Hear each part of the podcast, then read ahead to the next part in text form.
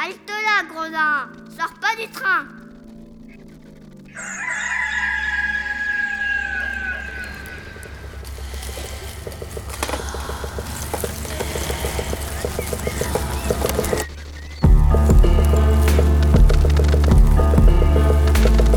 Dès ma plus tendre Plus on est jeunesse, malheureux, plus on souffre. Il faut plaindre les affligés.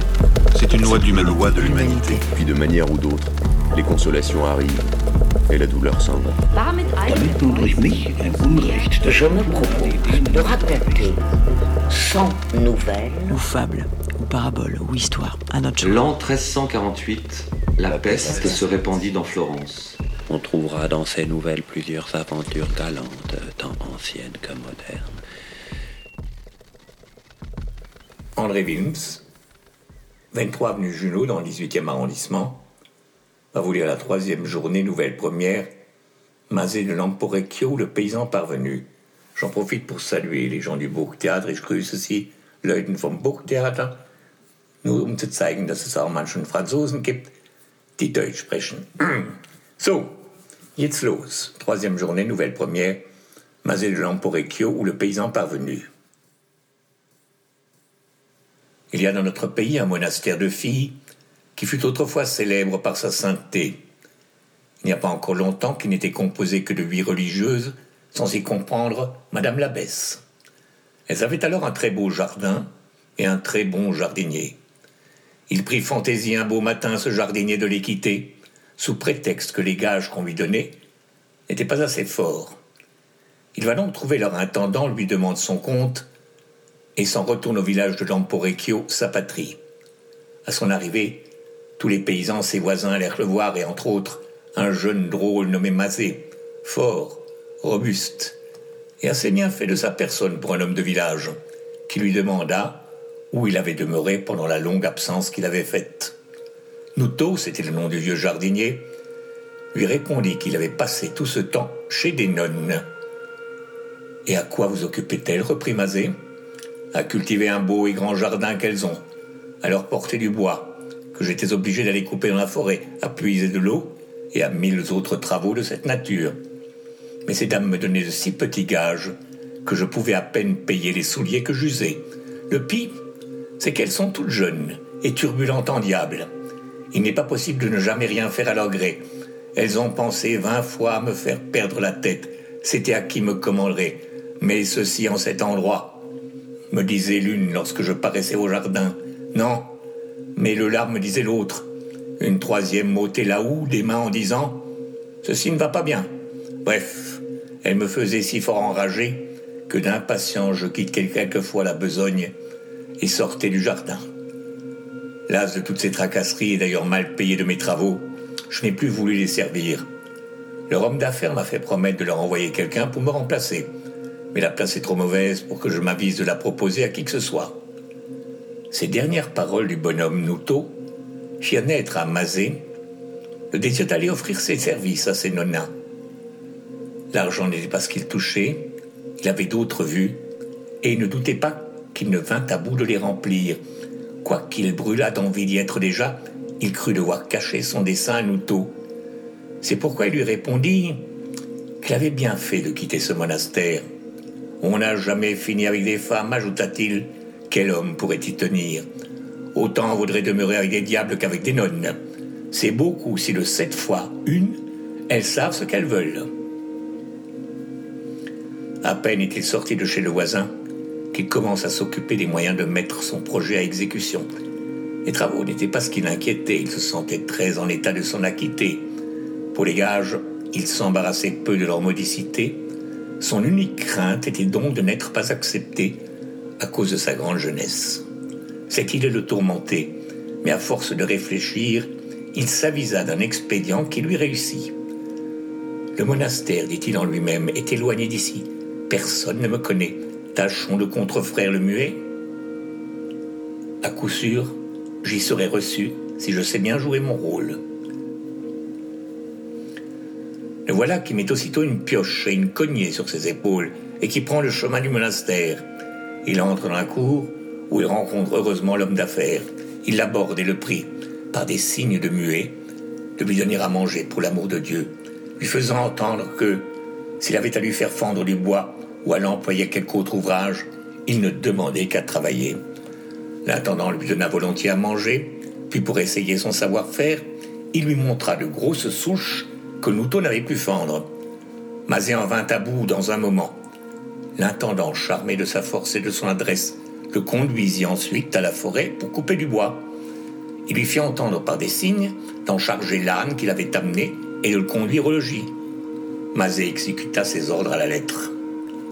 L'homme d'affaires, satisfait de son intelligence et ayant de l'ouvrage à lui donner, le garda plusieurs jours, durant lesquels l'abbesse, l'ayant aperçu, demanda qui il était. C'est un pauvre homme, dit l'intendant, muet et sourd, qui vint l'autre jour me demander l'aumône et du travail, et que j'ai employé à plusieurs choses nécessaires à la maison, desquelles il s'est assez bien acquitté. Je pense que s'il sait labourer et cultiver la terre, et qu'il veuille rester, vous feriez bien de le garder pour être votre jardinier. On pourrait en tirer toutes sortes de services. Il est robuste, vigoureux et de bonne volonté. Nous en ferions tout ce que nous voudrions, sans compter que vous n'auriez pas à craindre qu'il causât avec les religieuses. Votre réflexion est très sage, répondit la mère abbesse. Voyez s'il sait travailler la terre et tâchez de le retenir. Commencez par lui donner une paire de vieux souliers, quelques vieux manteaux, faites-le manger son sou, et amadouez-le du mieux que vous pourrez. Vous serez satisfaite, madame. Comptez sur mon zèle à remplir vos intentions.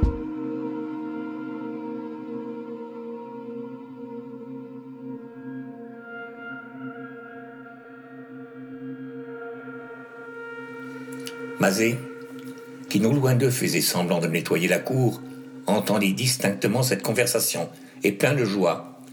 Il disait en lui-même Si vous me retenez ici, mesdames, je labourerai si bien votre jardin qu'il n'aura jamais été labouré de la sorte.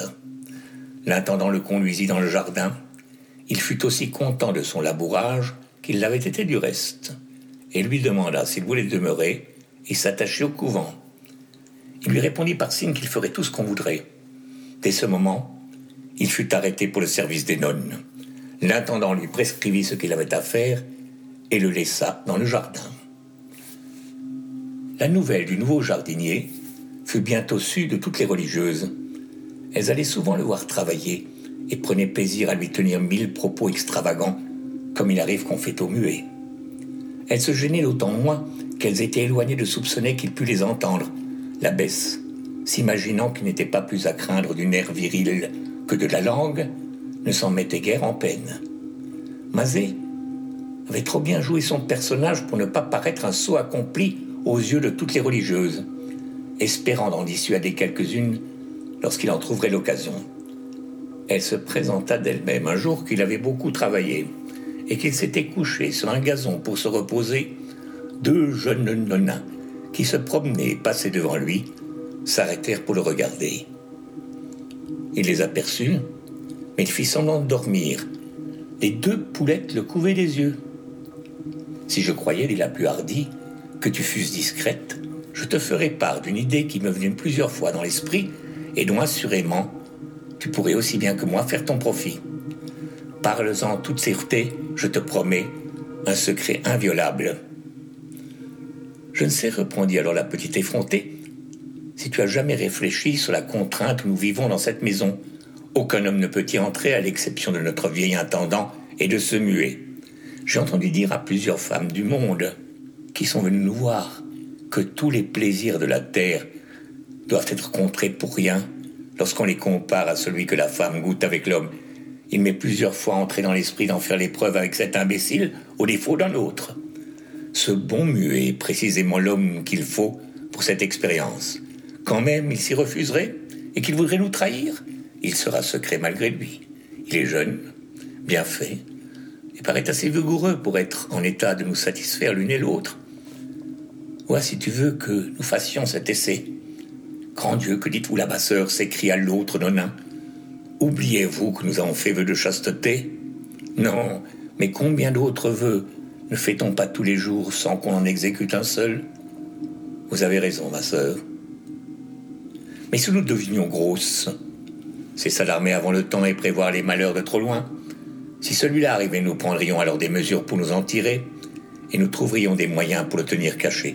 Après cette réponse, sa compagne, qui malgré ses craintes brûlait déjà d'envie d'éprouver quel animal c'était que l'homme, se contenta de lui demander comment elle s'y prendrait pour n'être pas aperçue. Que cela ne t'inquiète pas, répondit la première.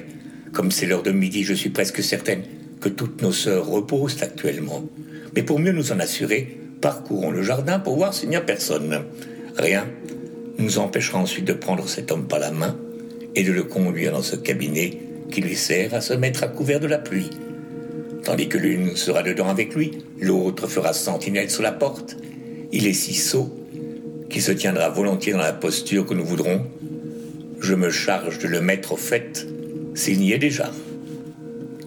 Mazet entendait cette édifiante conversation et sentait l'eau lui venir déjà à la bouche. Il les aurait volontiers prévenus. Mais pour ne pas manquer sa proie, il crut devoir les laisser faire et attendre qu'elles le prissent par la main. Les deux religieuses s'étant assurées qu'il n'y avait personne qu'elles dans le jardin et qu'on ne pouvait les voir, allèrent rejoindre le jardinier. Celle qui avait commencé le propos s'approche de lui et l'éveille. Mazet se lève.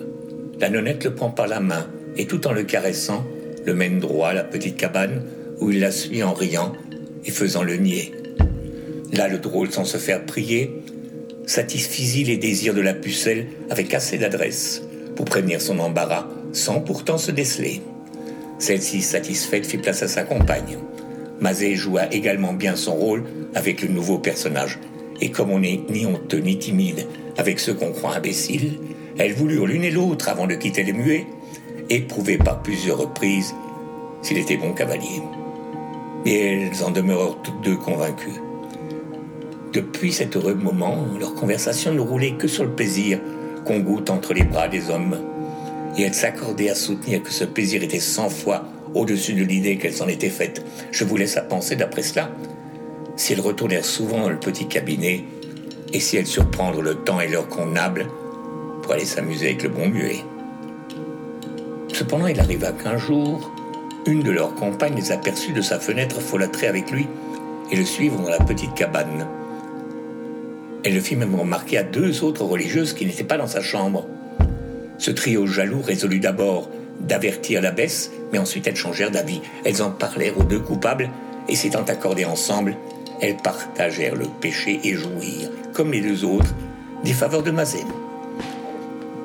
Il ne restait plus que trois religieuses, qui n'eussent point de part au gâteau, mais avec le temps, elles grossirent le petit troupeau du muet. Quel débrideur de nonnes, dira-t-on sans doute patience. On n'est pas encore au bout de ses exploits.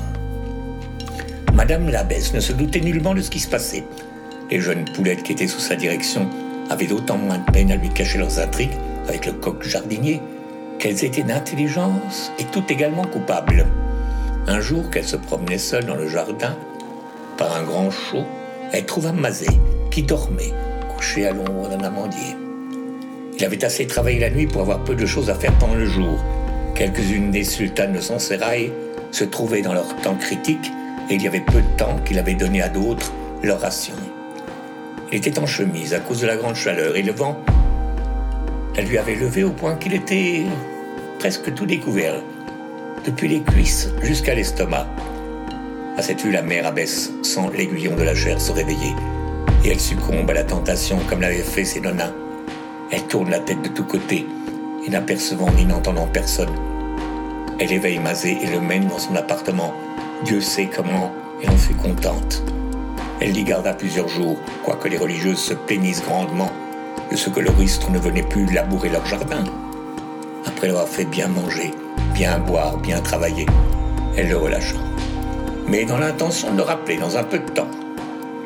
Comme la commère aimait le jeu qu'elle lui faisait jouer, elle reniait par là la portion des autres, car ce bon jardinier, tout vigoureux qu'il était, ne pouvait plus les satisfaire toutes. Il comprit même que s'il continuait encore le train qu'il menait, il s'en trouverait très mal. Une nuit étant donc couché avec la baisse qui lui demandait plus qu'il ne pouvait donner. Madame, lui dit-il en rompant tout d'un coup le silence, je sais qu'un coq peut suffire à des poules, mais difficilement dix hommes peuvent-ils suffire à une femme? Comment voulez-vous donc que je fasse moi qui en ai neuf à contenter? Je n'y saurais plus tenir, madame. Mettez-y ordre, je vous en prie, ou donnez-moi mon congé.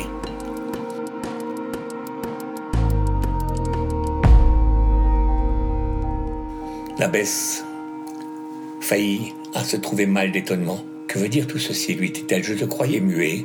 Je l'étais en effet, répondit Mazet, non pas de naissance à la vérité, mais par la suite d'une maladie qui me fit perdre la parole. Je viens de la recouvrer tout à l'heure et j'en rends grâce au Seigneur. L'abbesse crut qu'il disait vrai ou feignit d'en être persuadé. Elle lui demanda ce qu'il voulait dire avec ces neuf femmes à contenter. Mazet lui raconta tout ce qui s'était passé. La dame, voyant que ces religieuses n'étaient pas plus sages qu'elle, et se doutant bien qu'elle n'ignorait pas non plus son intrigue avec Mazet, ou qu'elle la saurait tôt ou tard, prit le parti de se concerter avec elle pour pouvoir garder ce bon jardinier sans causer de scandale. Elle les fit appeler. Toutes lui avouèrent de bonne foi ce qu'elle ne pouvait plus lui cacher. L'abbesse fut la première à rire de l'aventure. Elles délibérèrent unanimement qu'on ferait à croire aux voisins et aux autres personnes qui fréquentaient leur église que par les secours de leurs prières et les mérites du saint, sous les auspices duquel était fondé leur monastère, Mazet avait recouvré la parole. L'homme d'affaires était mort depuis quelques jours. Elles donnèrent sa place à Mazet et prirent des arrangements pour coucher avec lui, chacune à son tour, avec promesse toutefois de le ménager dans la vue de le conserver plus longtemps.